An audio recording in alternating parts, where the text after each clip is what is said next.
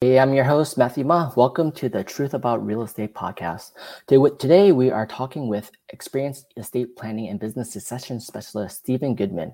He's the president and CEO of SNG, SHG Planning, where he provides hundreds of clients with advice and solutions for wealth preservation and retirement. Welcome to the show, Stephen. Glad to have you here. Matthew, thanks for having me on your show. Cool. And right now, we just talk, spoke about a minute ago about you know just being on our show, and you're located in Long Island, uh, New York, right now, right? That's correct. Cool. And then, how did you get started in you know real estate planning and you know financial advising? Uh, you know, I I started out in public accounting. I worked for a big accounting firm. I'm a CPA. I then worked for a major bank in their private bank, and uh, you know, was interested in some of the services that they provided. So I decided at that point in my life I wanted to go on my own. So I went out and I got started in this area. How does that go? Like, for example, if you're starting in like, you know, financial advising, and then how do you jump into actually going into estate planning? And like, what does that really mean? What's the difference? Well, look, I, I think to be very good at anything requires a few things. Number one, you you have to be somebody who likes to learn. So you know, when I started out, I've always been a voracious reader. So you know, basically spent a tremendous amount of time educating myself, taking courses, and then a lot of it is on the job experience. You know, like meeting people and finding new and challenging issues you've never seen before. And then once you've been doing it for a couple of years, you know, there's almost nobody I meet now that has a problem that I haven't seen before. and it's not, even though I may give like a quick answer and I'm like, wow, how did you come up with that so fast? Well, you know, yeah, part of it is I like to think I'm good at what I do, but part of it is the experience of seeing those situations in the past. Yeah, when you become great at something you do, it just becomes natural, and then you're sharing your experiences, but it's so quick. But it's a lot of years of experience behind the scenes to really give you that quick answer yeah, like some people like have a questionnaire and they ask questions. Everything's right out of my head. I don't have a questionnaire. I ask you a question based on your answer. I ask you another question, and I don't know where I'm going. Like you're going to lead me there based on how you answer your questions. Nice. And what's the difference for, for our guests? What's the difference between like financial advising and estate planning? Like, how does that work together, or how does that transition over? Well, the problem is some of these words, uh, uh, like blurry. Yeah. You know, a financial advisor, which generally means somebody who's managing your money, will offer estate planning as one of the services that they provide to their clients, even though their main service would be typically managing their money. Mm-hmm. I'm more of a estate planning business succession specialist. So I'm not necessarily managing your money. I'm dealing with more sophisticated tax and planning strategies for very wealthy people. Nice. And what is estate planning in de- kind of like in detail? Like, what does that really mean? Well, estate planning is usually made up of number one, who are you going to leave assets to when you're not here? How are you going to divvy it up amongst your beneficiaries? When are they going to get it? Like right after you die or over some period of time, and what kind of strategies you can do both when you're alive and after you're gone to minimize a how much in taxes the government may get and b to minimize the fighting and litigation that could occur between your heirs? That sounds really important. Why aren't more people doing that setting up their estate planning? Well it's probably due to a few reasons, Matthew. Number one, uh, most successful entrepreneurs uh, focus on what they need to do to today. They're putting out fires. They have issues that are currently important. They don't think they're going to die tomorrow. So they say, well, why can't I do it tomorrow? And then why can't I do it on Saturday and then Sunday and Monday and Tuesday? And every week goes by and to the next Saturday and Sunday. And as long as they're alive and they're healthy, it's okay to keep doing that. The problem is none of us could predict that. So it's it's a not budgeting time for for planning. It's B not wanting to think about dying. It's not wanting to spend money on lawyers, accountants, insurance, um, and making decisions that could be how you treat your children different from one another. And you don't want to think about it because if they understood how you were doing it, somebody's not going to be happy and it's going to lead to family disharmony.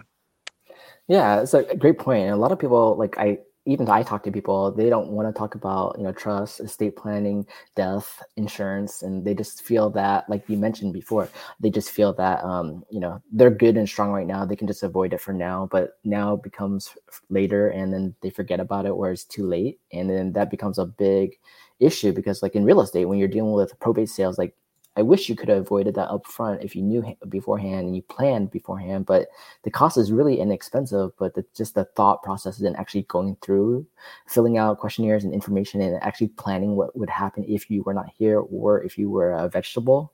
And it's tough to want to talk about that in life. You're right, and and probably one of the biggest misconceptions. I've had this said to me hundreds of times since I've been in business. Like an accountant will say, "Oh, you know, Steve." I got this client I want to send to you, but you know, they're so successful. Like, I'm sure they have this all taken care of. And I try to say to people, look, you could have the best accountant, the best attorney, the best team, but if nobody on that team, see what a skill that you need above and beyond just being smart is being somebody who knows how to motivate and move people to take action and a lot of accountants and attorneys are not good at that. They're very smart, they know their stuff, but they're not good at moving people to take action. And if you don't have somebody on the team that's good at doing that, there's a high likelihood that stuff hasn't been taken care of because without that person on the team, it's not going to happen. Yeah, and I noticed that too. Like, I guess for just say, for example, normal people, you know, medium wage earners or even high income earners, they're not uh, building. It, it's hard though. For example, they're not spending time to build a team around their life, around their businesses, around their financials, and to say, hey, actually, I'm doing really well in corporate life, work life entrepreneurship and then i need to think about like hey i need a you know estate planner. I need you know for example if i'm doing a trust llcs i need lawyers i need cpas i need a team to actually work around what i'm doing in life to create that business succession for their kids but they don't sometimes they don't find the right people to do that. They don't think about it. They don't know who to talk to. They don't know what they need and they don't know how expensive it, it can get or how it can be treated like an investment if you think about it that way.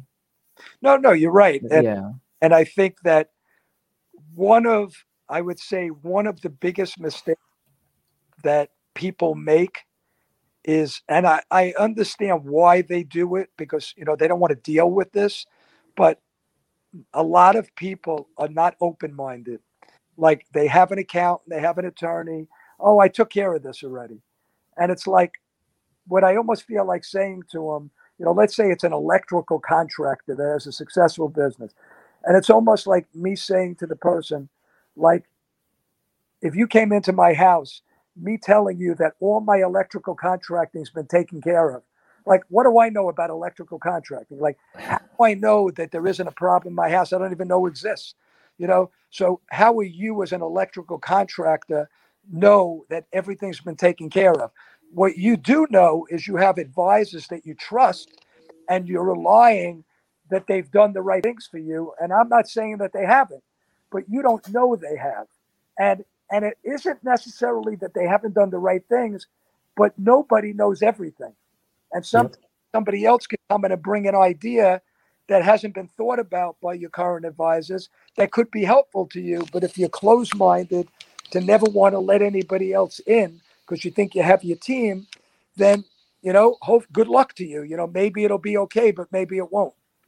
That's a hard part too, because for example, they have to challenge themselves to be open to really discuss these things and to really look at it and spend the time and the money to consider it because it is a big, valuable, important thing in creating succession, right? And just the time alone to put into it like we're all busy covid's going on no one wants to deal with anything or think about it but you know people are you know not here anymore and then what happened to all those people and like how is their estate planning um, how has that been throughout the past year and a half you know yeah i mean i'll give you like a little example because i think people who listen when you make it very practical they can say wow that's my situation so let's use this situation you have a business and you got two kids in your business make it simple. Two daughters are in your business, and you're the owner. And I say, you know, Matt, uh, how long have your kids been in business? And you go, well, one of my daughters has been in business for 16 years, and the other one for nine years. And I say, well, let me ask you a question. Do your two daughters get paid the same amount of money? And you go, no, my daughter who's been in the business for 16 years gets paid more than my other daughter. I said, okay. I go, are the two of your daughters equally talented? Probably not. you know, like my older daughter, it could be the younger daughter, it could be either, is probably better equipped to run the business. So let me ask you, Matt, when you die right now in your plan, who gets the stock in the business when you're not here anymore? Let's assume you and your wife for simplicity. Oh, I leave it 50 50 to my two daughters. Well, I, I, that makes sense. I got two daughters. I love them the same. 50 50. So I go, Matt, let me ask you a question. You're dead. They bury you they have the wake or the or depending what religion you are. First day back in the office, younger sister knocks on older sister's door and says, "Sis, I, I need to have a conversation with you. You know, we're now 50-50 owners. Like, Dad was paying you four hundred thousand dollars a year. I was only getting paid two hundred fifty thousand. Like." we're now going to get paid the same amount of money. We're 50 50 owners in this business. Like, you don't think that's going to happen, Dad, as soon as you're gone? Like, have you thought about that? Have you like talked about that with your daughters? Have you do you have a any agreements in place, management agreements, compensation agreements? Like, have you thought about this? No, no, no, no, no. So, how long do you think it's going to take between the time that your two daughters aren't speaking to each other anymore, and they're not going to one another's homes for Thanksgiving and the holidays, and the and the business goes down the toilet because they can't make any decisions because they're fighting with each other. So, like, that's I mean, that's one of like hundreds of these kinds of things that I could tell you that people don't take care of because they don't want, they're afraid to take care of it. So they just kind of let it go. That's very true. And I see that happen in real estate too, where, you know, when the family gives the house to the kids and the kids fight over the percentages and ownership and what to do next, um, it gets tough. And then they deal with legal losses for years. And basically, the, at the end of the day, the lawyers come out winning, the, the owners, the new owners don't. Yeah, because one kid says, "Oh, the house looks like you know what? Mom and Dad haven't put money into it. Let's put money." And the other kids, "I don't want to put the money." Yeah. You know, well, why don't we sell the house? Well, I don't want to sell the house. Well, I'll buy the house from you. Well, how much will you pay me? Oh, that's not enough money. you know, and I mean, look, litigation relating to wealth is almost always between siblings and second spouses and kids from the first marriage. That's almost always where the litigation occurs. It's one of those situations. So a lot of times parents are like, oh, my kids love each other. Oh, they would never fight. And I said, you you will never have the opportunity to know your children when you're not here anymore. You're never going to be given that experience. You know, it doesn't work that way. You know, you're not going to know it. And there's stuff deep down in your kids that they won't let out in front of you and they're going to talk about when you're not here anymore. So you're living in a dream world if you think your kids are going to get along with everything. It's just that's just not the way it is in the real world. Yep. And then most of most of the parents will say, "Well, I'm not here no more. They'll figure it out themselves." And they really don't. They but fight and that's you want to happen. That's yeah. Fine. But look at it this way. I think I'm a parent. I don't know if you are, Matt. Yeah, I am too. But parent, at the end of the day, when it's all said and done, and you're upstairs, God willing, looking down, there's two things that you're gonna you're gonna grade yourself on. Are my children good people? Like, are they good human beings? Do they know what's right and wrong? Like, who cares if my son's a billionaire, but he's he's has six wives and like he doesn't talk to his kids and like you know, are they good people? And what is the relationship like between my children with one another? And at the end of the day, if your kids are killing each other, you're going to look back and say, some of that I got to take responsibility for. There was something I didn't do right. It's not 100% my fault, but some of it is because of me. And as a parent, no parent wants that.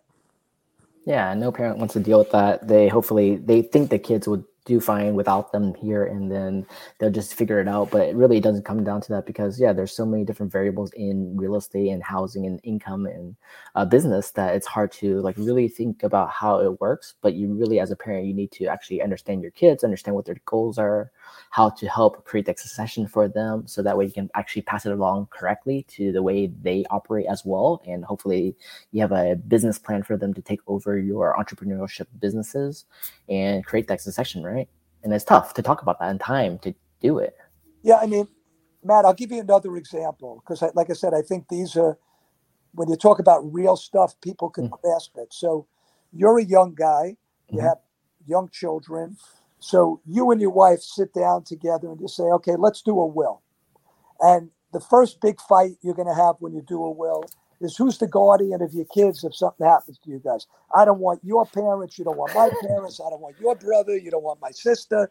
So sometimes young people don't do wills because they can't agree on a guardian, even though it's only means something if they die together. Yeah. Because if you and I are married and you pick your brother and you die first, I'm just going to change my will and have it be my brother. You know, so if we die in a car accident or a plane crash, then it's relevant. But let me give you another example like that. So, so I pick you. You're my brother, and I pick you to be the guardian of my kids. And I'm wealthier than you, okay? And you agree to be the guardian of my kids, and I die. And your house isn't big enough to accommodate my kids. So you've now taking on this unbelievable responsibility. And now you're going to have my kids like living in a room with your kids. Yep. So, so that's the first problem. Then I'm going to leave money in trust for my kids, and you're going to be the trustee. And you know, my kids are used to going to like a nice camp every summer, and your kids don't go to as nice of a camp. So now you're going to take money from my trust to pay for my kids to go to a nice camp while your kids are sitting playing with a fire hydrant on a corner because they mm-hmm. can't afford to go to the same camp. Like, how, how do you think my kids are going to get along with your kids if my kids are going to a nice camp and your kids are sitting home not going to camp? That's super difficult. You have a lot of conflicts in there. Do you see where I'm going? Like, people don't think about these things. So, like, when my kids were young, I made sure I left enough money to my guardians to build a bigger house expand their house and buy a bigger house, and they could keep the money. It was for them. Just I, I don't want my kids to be a burden. And you know what? When my kids go to camp, I want you to take some of this money and send your kids to camp too. I don't want your kids not doing what my kids are doing. Like I want everybody to live together happily. And if you can't afford to do it, well, you know what? You're taking on a responsibility that's that doesn't have a price tag to it, and that is you're taking care of my kids when my wife and I aren't there. How could I possibly not want you to have some of those things, you know? But most people just they don't think about it. You know, it's like at most attorneys, they don't they don't ask these things. So it's like, who's your guardian? Who's your trustee? Who who you gonna they don't think like, is the person able to be the guardian? Could they afford to be the guardian? Like these are other no. questions that I ask people that a lot of times people don't go get asked. And I can see you shaking your head like, like this is stuff that like you don't think about. But somebody's got to ask these questions, or it's going to end up a situation that isn't good. Yeah, and the reason I shake my head is because I actually see that. Like when I talk to different lawyers, I know I can see some of some people they have really basic questionnaires, just like what you just mentioned here: who's who, who does what, and that's it. But then the more thorough ones will actually ask you in details. If this happens, this happens, this happens, then here's what you do, and you actually think about it. Like, hey, actually, that person doesn't work really well. I don't think they'll be the right fit because of all these different scenarios you didn't think of unless you got asked that question. That's right. So that's why. Yeah, because it's, it's fault you don't you don't have the expertise to think of everything. I mean, some stuff's common sense, but yeah. some stuff is not. So I'm just raising some of these things. I mean, we could do this for hours, scenario after scenario, but that's kind of what I do. My part of my job is to make you think about things you don't think about, and to tell you what ways you can handle it. I never tell you what you should do. My job isn't to tell you what to do. My job is to tell you what are the different ways you can do it, and then you have to decide which is best for you. Okay, nice. So let's talk about the breakdown of like how you, people actually get started, how clients actually get started. So I'm gonna go with this. When you're young and you're going to school and everything, your parents raise you. They're you know you get a job and everything, but no one really talks about okay. The first thing they talk about is okay, you probably need accounting, a CPA person to help you because you're building up your income now. Then okay, if you buy a house, you need insurance for your cars, for your houses.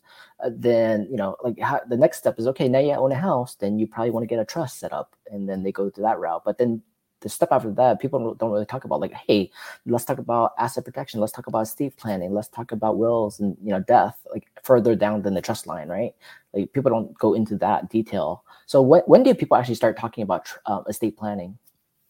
Well, you know, it's interesting you said what you just did, Matthew, because there's no question that one of the biggest problems we have in society yep. is that personal finance is not taught in school. Like when yeah. kids graduate from high school, when kids graduate from high school, they should already be educated in so many different things before they go to college, like real world stuff. You know, like yep. you know, so and then when they graduate, it's like like is there a course to be a parent? Like one day your wife's pregnant, the next day you bring the to the hospital, and now you're a parent. Like you couldn't drive a car without taking lessons and getting a license, but they'll let anybody walk out of the hospital with a kid. Yeah. Like you don't know what it is to be a parent, you know? So it's the same thing. Like there's so many financial things that people just they have no education for. They don't they don't know who to ask. They don't know who the right people to ask. You know, over time, yeah, they get an accountant, they get an attorney, they kind of find people, but they should be much better educated on what they have to ask their advisors, not just be there to listen to what the advisors tell them. Exactly. I think there's, yeah, like Will Smith says, you know, for example, there needs to be a really good education around financial literacy. Like in our 2021, we're lacking a lot of financial literacy for people, right? And the fact is that we really need to understand this because people see it as a way like, okay, these guys are just selling me products I don't even need. I don't even make enough money to need it. But really, you do need it. At some point, you actually do need all of this. But then to think about it and get started is hard because now you have to self educate yourself. Parents might not have done it yet. That's okay. But now you have to really learn and figure out who to trust and what they're saying is actually good for you or good for them it's difficult to understand. And then when you look at like wealthy, um, wealthy owners, entrepreneurs, and people, they have created that, and I'm sure they taught their kids about business succession, understanding all these things, and having real financial literacy. Yeah, I mean, some do, some don't. You know, mm. again, as I said earlier, every family is every family is very different. Yeah. You know, when it comes to this type of stuff. Yeah, exactly, exactly, and it's difficult. Like where do people start learning about estate planning? When do they start doing it, and like how do they come to work with you? Well, look, estate planning is a very broad term. Mm-hmm. Doing a will is estate planning. Usually, when I say estate planning, I'm talking about wealthy people who are doing planning to minimize taxes and maximize what they give their kids. Mm-hmm. That's different than a young person who doesn't have the assets but still needs to do a will and a trust and a you have things like healthcare proxies and living wills and durable powers of attorney. Every state's a little different. A durable power of attorney is more if I'm not dead, I'm just in a coma or, you know, I bang my head, I, you know, I'm not functioning. Who could do financial things for me when I'm in that state? You know, then there's the living will, which is the the plug or not? Then there's healthcare proxies like I'm in a coma and somebody has to make a medical decision. I can't make that decision for myself because I'm in a coma. Who's been given the right to do it? So the doctors don't have to have liability because they listen to the wrong person to make a medical decision. So, like, that's estate planning in mm-hmm. its basic sense. But I would say, as soon as minimum when you have children, but even maybe when you get married before having kids, there's usually a certain amount of basic estate planning documentation that needs to be done, assuming you don't have a lot of money. If if one or both parties are coming into the marriage with a lot of money, then there's prenups. You know, then it becomes much more sophisticated. In when you you know two families are kind of merging together that have wealth. Obviously, anytime a significant thing happens in your life, you have another child, you get divorced, there's a death, you get married, uh, you know, you have a major change financially, positively or negatively. The tax laws change. Like, you know, any of those events take place is a reason why you need to relook at what you have. Nice. How often should you be looking at that? Re- re-looking at it? I would say if none of the other things change, mm-hmm. no deaths, no divorces, no major health changes, wealth changes, tax law changes, every few years you should take a look at it. But generally, the tax laws change every time you have a new president. So it's kind of like, especially if it's from a different party. So, you know, every few years is usually a reasonable period of time. Cool. So let's jump into the more advanced topic of, you know, succession planning and wealth preservation. So, for example, you have a new client come in, a real estate professional, investors, you know, people who have money. Um, when when they come to work with you, what do you? What's the first thing you do with them? Uh, first off, I ask them what made them come in to see me. Come in to see somebody who does what I do, because that will give me a little bit of a feel of what's on their mind. And then, as I said, I just ask a lot of questions. And like I said, it's not formal. It's kind of like I ask you, based on how you answer it, I ask you something else. And I kind of get around to asking everything, but it, it's not in a set way. It's kind of rather than straight down, it's kind of in circles as we delve into different topics. Okay, so let's play a role play example. Hey, you know, I'm a young guy. I have you know two kids now, and I you know I'm in real estate investing. I'm a real estate agent as well, and then I want to figure out how to maximize my tax benefits while preserving and creating a, succession plan for the kids to you know if we're not here. Okay, so yeah. like a, a like a, a make believe interview is what. Yeah, exactly. Like you know, just figure out like how do I what do I do?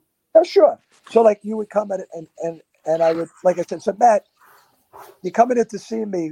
Kind of what's on your mind? What what made you decide to meet with a person that does what I do? Yeah, some people talk about for me, like they talked about, hey, you should think about you're doing well now. You should think about asset protection. You should think about wealth preservation and how to protect it for your kids. So like now I started looking up, for example, hey, estate planning. That's something that I should be looking at. Hey, Steve, what do I do? What you know? What's the next step for me? Okay, so Matt, how old are you? Uh, for me, I'm personally, I just turned 40. Well, you could make believe. Yeah, exactly. And and you married? Yeah, married. Two Is kids. Your first marriage? Yep. Yeah. first and only, right? Hopefully. Hopefully. Any children? Yeah, two. How old? Let's say five and one. Five and one. Okay. Is your wife? Uh, tell me a little bit about what you do.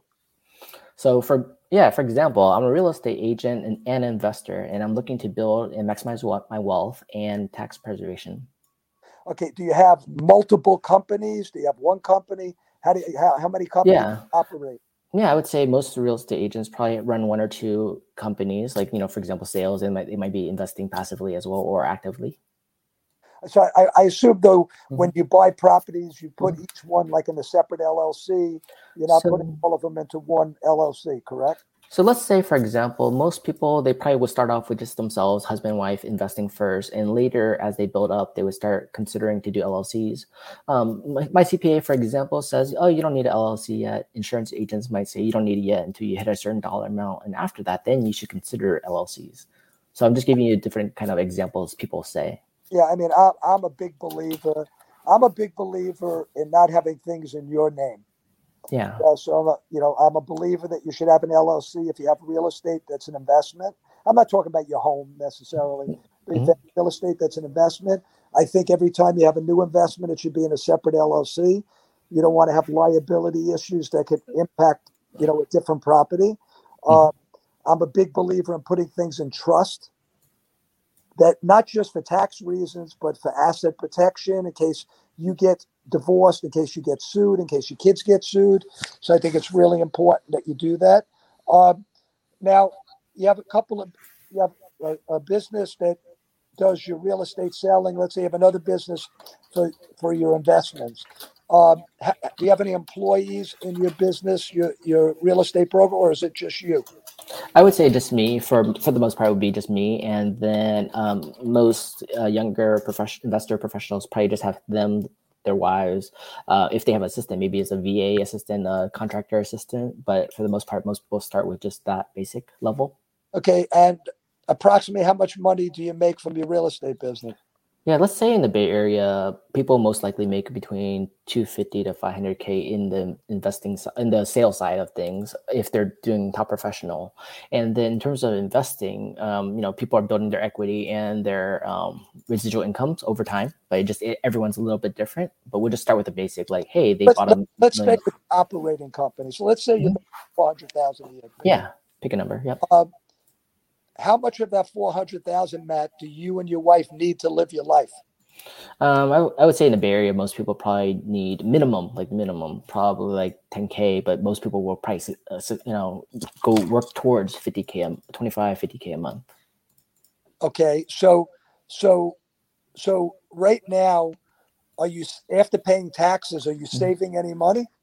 Uh, yeah, definitely most people who, who um, have some real estate will save a lot because of that residual income from the rentals paying paying down their mortgages have positive net income along with their own jobs from um, employee jobs and real estate sales jobs would have you know can save quite a bit okay so here's here's one of the things that you know could be different with each individual so mm-hmm. if one has a, a operating company and they make more money than they need to live on, and they're not in the real estate business, mm-hmm. then many times I would recommend they set up some sort of a pension plan, especially if they don't have any employees, so they could start putting away a lot of money and reduce their taxes, okay, and and save a lot in taxes and build up a retirement. The problem is that a lot of real estate people will say, I don't want to lock it into a pension plan I'd rather pay the tax on it. I may get some tax savings from my real estate, and this way I could use that money to buy more real estate. Yeah. My retirement. Yeah. So yeah, you could see where that could go in different directions. Okay. Um, then I would say, all right, Matt, when when did you do a will last? Like, when's the last time you did your will? Yeah, I would say um, when you get married, usually parents will say, "Hey, you should think about when you get married, you own a house, you should start creating a trust, uh, a will, and you know get that planned out." Not everyone does it though. I know some people who got married five, ten years later, they still haven't done it. Okay, so let's say I'm talking to you and you say, mm-hmm. "Okay, I did my will." Yep. And you say I did it six, seven years ago. Matt, have you looked at your will? Like, have you ever looked at it since you? no, most okay. people not. So that's going to be one of the first things we need to do because you may find that you picked people in the will to be guardian, to be trustee, to be executor, which I could explain in a minute some of the differences that maybe aren't the right people anymore. You, things have changed in the last five to six years. Friendships have gotten better, have gotten worse, family members. So we need to take a look at that. Do you do you remember who you picked as guardians? Um, yeah, I kind of do. But some, for example, some people moved away. Some people are not as good as they were. Um, some people are better and they're just super busy. Haven't I, talked to them about it. Yeah. Yeah, I assume that since you, if your kids go off a bit lost you and your wife, and they have friends from where they live, that you would prefer if you had a guardian that lives where they could go to the same schools and have the same friends so they don't get totally uprooted to another state or a city and not only don't they have their parents, but they don't have any of their friends anymore. Yeah, yeah, sure. Not everyone has thought about that, right? That's a good, good information, Steve. Yeah, some people have moved away. I don't want my kids to change schools. Right now, look, you may have to because the person you think is best to be guardian doesn't live where you live, but you, at least you think about that. Uh, some of these are going to be like what we talked about before. But the person who's the guardian right now for your kids, are they wealthy? Um, pretty good, pretty good. They're okay. How big of a house do they have? Uh, just normal size in San Francisco Bay Area. So, you know, they're pretty like 1,200, 1,500 square feet. Not too big. How many kids do they have? Two. I, I'm assuming. how many bedrooms do they have in their house? Uh, I think uh, I think three. Right. Yeah. And kids, right? Yep. If they become the guardian of your kids, where are your kids going to sleep? haven't thought about that. I guess the basement now because there is no room for them as they don't, they already have their room set up for themselves. They're not they're not going to give it to me. right. my, my kids. and and you can't expect them to go out and buy a bigger house Mm, just to fit your kids. exactly. Yeah. What about maybe you need to think about how to handle that because you're not going to want your kids sleeping in a basement. yeah, very true. Okay, something to think about.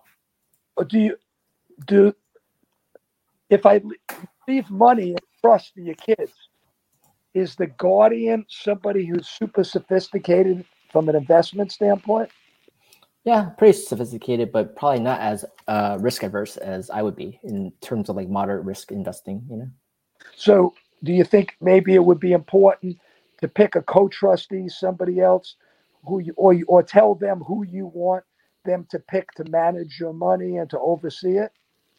Hmm, that's a good idea. I should think about that, and it'd be probably two heads are better than one, and kind of like they can discuss the best way for to raise the kids. Because you know, if you die and you leave them money and you haven't direct, given them any direction, they're not going to know what to do. Yeah. I haven't spent time making a playbook for them exactly how I built my wealth over time, right? Like no one sits there and writes everything down. Like here's how what they should continue doing. Here's the investment properties that we own. Here's how we should continue to hold it, sell it, or what what's the next step. People really need to think about that. If they're not in your will, Mhm. but outside, Yeah. Yeah. like a book. Here's every property. These are the properties you should sell. These are the properties you keep. This is these are some of the this is some of the brokers or the buyers that I trust that you could talk to about selling the property to them. These are the people to go to for good tax advice. Okay. Another thing is, I think you told me in a previous answer, Matt, that your lifestyle is a little higher than the lifestyle of the person who would be the guardian.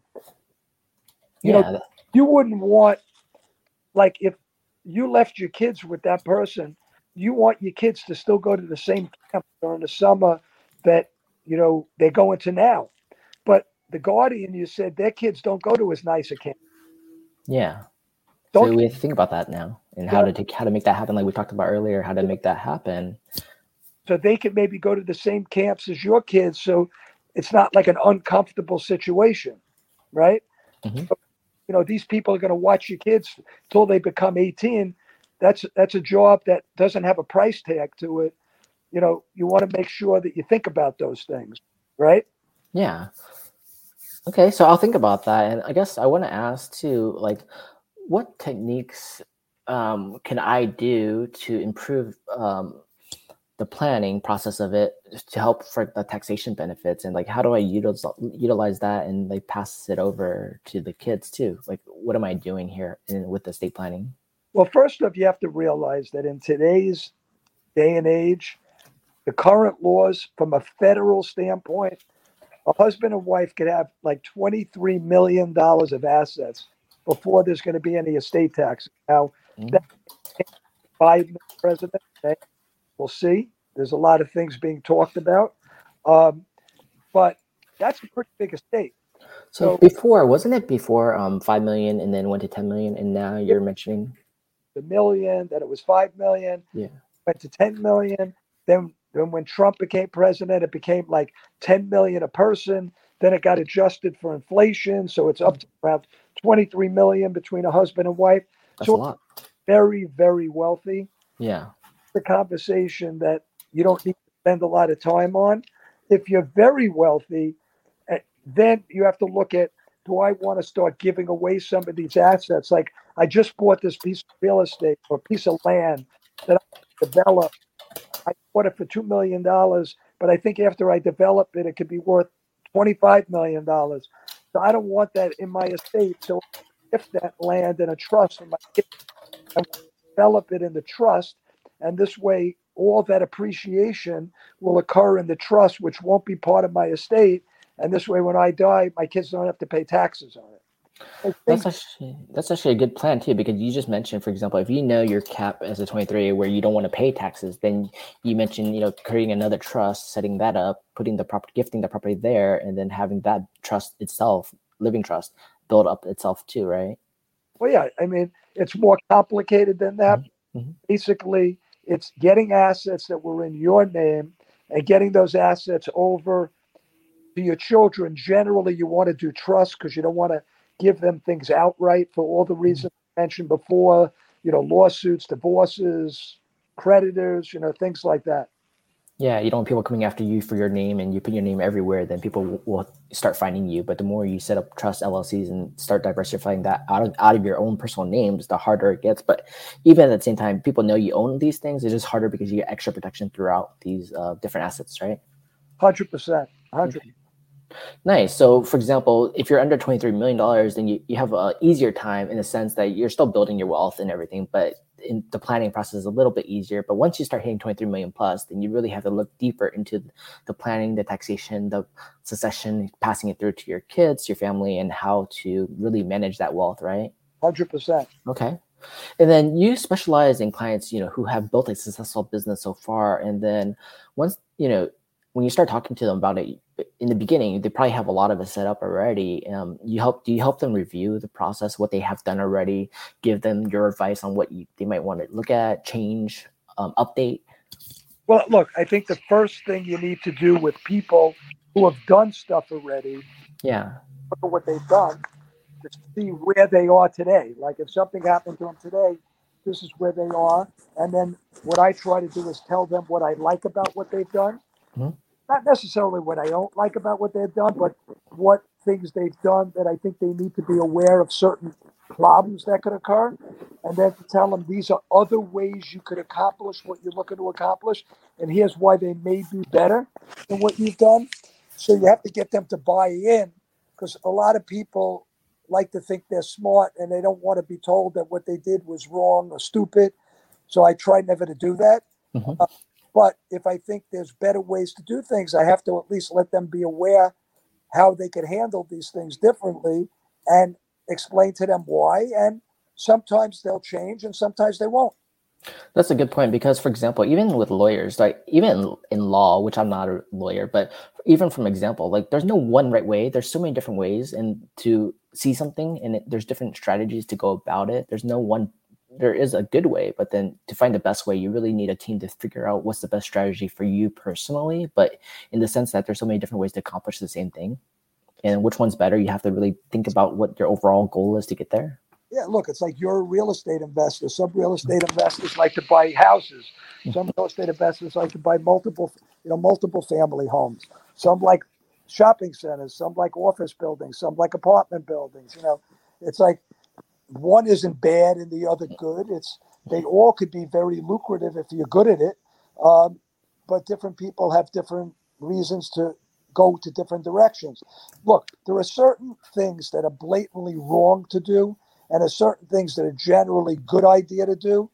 But in between those two, there's a lot of grayness that isn't always good or always bad, and you got to kind of see if it fits that individual. Yeah, ex- exactly. What are some of the basic things that you see when you meet people and look over their um their their setup? What do you see that they could improve generally off the bat? Well, we've talked about a few of them. Yeah. Okay. Besides besides those, is there any other uh, basic things you see? Any rules of succession that you see that could uh, instantly improve besides the family attributes? Well, clearly, business wise, clearly people that own operating businesses, mm-hmm. especially the people who have kids in their business, there are so many things that they have typically not thought about that could happen. And and I need to explain to what I try to tell everybody is you have a plan. Like right now, Matt, you have a plan. You may not view it as a plan, but you have a plan. If you yeah. die tomorrow, something's going to happen. Your will's going to say something. Your business is either going to fail or succeed. You know, there's a plan. It may not have been planned out, but there's a plan. You know, and I think a lot of times people almost view like if they don't do anything, that because they didn't make a decision, they're comforted because they're not comfortable making a decision. So they view like, oh, I feel good because I didn't make a decision. No, you actually did make a decision. Like if you don't have a will, there's what's called dying intestate, which means every state's different, which means dying without a will. The state will determine how your assets get divvied up because they're going to say, well, if you were stupid enough to not sit down and do a will, we have to have a, a way that we think most people would have divvied up their assets in that circumstance. and that's how they're going to do it because you're not there to ask. So you have a plan. It's not going to be the plan you'd want. That's the plan. If you don't do something, so are you better off doing nothing and that being your plan? Like, are you okay doing nothing and that's going to be what happens if you do nothing? And you're going to, yeah. no, that, that would be really terrible. So obviously, we need to do something. Even if you can't think about every decision, let's at least do some things that'll put you in a better position than you'll be under that plan. So let's talk about that. How do you help, um, you know, successful people preserve their wealth? You mentioned taxation benefits, um, the estate planning process, but how does how does that work in terms of preserving the wealth? Well, obviously, anything you do that reduces the amount the government's going to get either today or when you die was preserving your wealth because more money that doesn't go to the government goes to your family. So that's one way of preserving your wealth. Properly protecting assets in the event of a divorce or getting sued is preserving your wealth because if any of those things happen and you haven't done things properly, somebody else is going to get to your assets, which means less of it's going to be there for you and your family. So, you know, it's tax planning, it's asset protection planning, it's it's management of your money, the better job somebody does, whether you do it or whether an advisor does, of managing your money and paying as little income taxes as possible on the growth of your money, the more wealth you're going to preserve and the more that you're going to pass on to your children. Can you give us some examples of how to do that? Like, what part, like, for example, if you own real estate assets, if you own a business, how are you um, helping with the taxation side of things to preserve it, to pass it on? Well, I've given you some examples. Mm-hmm. You set up a pension plan. Okay, pension, yeah. Plan.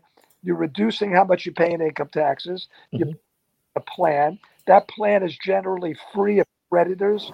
Generally, a creditor can't get at them that was like one of the assets O.J. Simpson had. Like when obviously the family went after all his money, you know, Nicole's family, they couldn't get at it like a retirement plan that he had that had a few million dollars in it. Okay. So that's one item. Second thing, as I said, is putting things in LLC so that if there's ever a lawsuit, you know, you're protected personally. They can only go after the assets in the LLC. If you're going to give things to your kids, putting it in trust so that if they ever get divorced, those assets can't get to their spouses. And if they ever get sued, those assets can't get to the creditor. And also given to them in a proper trust. When you die, it's not going to be part of your estate. So they're going to keep all that money and they're not going to pay estate taxes. So you could have a 40 to 50% estate tax on your assets. That's, that's, you know, 50 to 60% more money that's going to your family. nice. That's, that's really smart because basically, like you mentioned, getting everything out of your personal names into trusts, LLCs, um, divvying it out in that way with wills, um, and limiting your own personal exposure to everything throughout um, makes it a lot smarter and a lot better. And you just have to have the right team to help you manage it, manage yourself. Here's all the things you have set up for all that with a playbook. Right, and you also can't do it when you know you're going to be sued. Fraud conveyance. So you can't like say, oh, I'm going to control everything. Oh my God, I think someone's going to sue me and I'm going to move all my money. You're going to have a hard time doing it. You have to plan these things. Everything is good. And then, you know, someone couldn't come back to you and say, oh, well, this guy transferred all this money in his wife's name or a trust. Yeah, but I did it 10 years ago. Nobody was going after me. That was part of my planning. So you can't like unwind something somebody did 10 years ago. Nice. So people got to start planning sooner than later, and hopefully no one ever gets sued. But it happens, and things happen, and people get divorced. Think those things happen. Kids fight. So if you can plan ahead of time for everything, then it's harder for them to come after you for those things, especially. Without a question. What special challenges do like realtors and, and, and active investors, real estate professionals um, deal with when doing wealth preservation strategies? Uh, well, I look, one issue that they have is they're very illiquid. So if they're very wealthy, I'm talking about tens of millions, hundreds of millions of dollars, and they die and their money is all tied up in real estate, mm-hmm. government wants to get paid their estate taxes. There's no liquidity. So they, they have really three choices.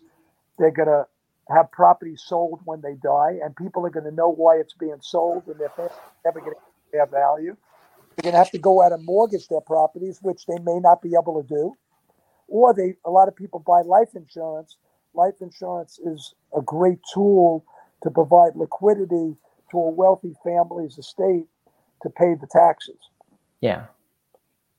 I hear about that too. I hear like some really wealthy professionals they use um, life insurance whole life policies to cover. They plan it so that way, if they were ever to be gone, they use that money to pay for the taxes if needed, right? And that's after twenty three million now. Right. Exactly. Okay, and that can change anytime, but yeah. so that's what they're doing at a high level. Because you mentioned too, like, yeah, who wants to sell the real estate? Like, you spend so much time building all this real estate, and you, are gone. Now you need to sell it and pay taxes on it. That's not look, fun. Like, look, if if if if Matt you had a piece of property you wanted to sell, you would try to find the right time to sell it to the right buyer. But if you had to sell it in the next nine months, people are going to find out there's a desperate seller. And if you're dead, the person selling it may not have the expertise you had to sell it at the best value. So nobody wants to put their heirs in that position. Yeah, and that happens quite too often too for people yeah, I mean, picture in 2020 having to sell real estate, or, or in 2008, you know, when we had the financial crisis. You know, God doesn't, you know, necessarily always allow you to have those things take place at the right time. Okay, yeah, that makes exact sense. Yeah, no one wants to sell during a down market like 2808, and then even during a up market, you want to figure out the best strategy for that property. It could have been like, hey, before you sell it, you should remodel it, do this, this, and this, and then sell it for the highest price using these people. But if you don't know, didn't plan, then you might just be selling it uh, for on the penny, right? Yep. Okay. What are some um, common mistakes that you see in before the people come to you? Like, what are some common mistakes that you see? Well, we've covered a bunch of them in our yeah. Yeah. A will, having a will that they haven't looked at for a long time, not really thinking about who should watch their kids and how all the things I've covered a couple of times with you. You know, who should manage the money if something happens to you if you die, you know, what what should your wife do if she's not involved in the business? Who's a good buyer? Which assets should be sold? Um, you know, who do you trust managing money for your family if you're not here anymore? Um, you know, if you have a family business, which kid's going to get the business? Is, is it going to go to one? Is it going to go to more than one? Are they all in the business? If they're not, how do you figure out how to protect each kid and treat them fairly? I mean, I could go on and. On. okay. Yeah. So okay, so we're about to wrap up the show. Uh, how do like, for example, I know you work with a lot of wealthy professionals. Um, how about the people who are getting started, or the middle income earners who actually have a plan already but really want to review it, get it updated, figure out what's next steps for them? Do you work with them as well with us? Look, I, you know, when I'm on these podcasts, you know, people call me. I try to help everybody. I, you know, most of the stuff I do is geared to people who have either substantial income or substantial wealth. Mm-hmm. The, the, people that aren't in that, you don't really need a lot to save on taxes. You still may need to make some smart decisions, but you know the sophistication isn't as necessary. Okay, nice. I yeah, definitely. So for those people, for us, normal, you know, uh, normal people not in the high net worth range yet. Um, how do they vet the right planners to work with? Like, what questions should they be asking them to understand? Are they the right people to work with? I think you mentioned a couple of things where you uh, personally you ask really good questions. You really make people think about things before they do it, and not just a basic template of like who does what. But you mentioned that you you know ask all these specific questions, which really makes the people think about it. Is that just like one of the rules they should look at when they're talking about planning with the right planner? Well, yeah. I mean, look, some of it is qualitative. You know, it's not like black and white. You have to feel out people. Um, you know, look, obviously, asking your accountant and attorney for people to help, or like an accountant for somebody to be a good lawyer in this area. Uh, other successful business people that you know, asking them who they use. Um, if you have family that's successful, who do they use? and you should probably talk to more than one person. Talk to a couple of people. You know, meet with a couple of people. It's a it's an important decision. It's worth the time to to to to do that, and ask the person a little bit about what they've done themselves. You know, what's your philosophy? How have you handled some of these things? It's good to hear how people have done their own planning. That's a, that's a great point. Yeah, if they don't have their own planning or they're not detailed enough to under, to really elaborate on what they're doing and why they're doing it that way, then it's good to question: Is that the right person for you? Then, hundred percent. Okay, and then how much time does this generally take for a, a, normal person, a normal family to do this setup, and how much does it generally cost in, diff- in different markets? Well, look, for people who are doing more basic stuff, like you know, they don't have substantial wealth. It's more basic, but they want to deal with a lawyer that knows what they're doing. I mean, you could go to like Legal Zoom and try to do some of these things, but if you want to deal with like a lawyer and you have, you know, some wealth, you know, I would say, you know, it could take you a couple of months to get all this done. And from a legal standpoint, you know, less than $5,000 generally to do all of this you know, obviously, if you're going to buy insurance, then, you know, there's a cost for insurance to do it. For people who are doing sophisticated planning, it could take six months to a year. It's it almost never ends. It's like an ongoing thing, and it can cost tens of thousands of dollars in legal fees. It can cost tens to hundreds of thousands of dollars in insurance if you want to properly provide the liquidity for your taxes. Nice.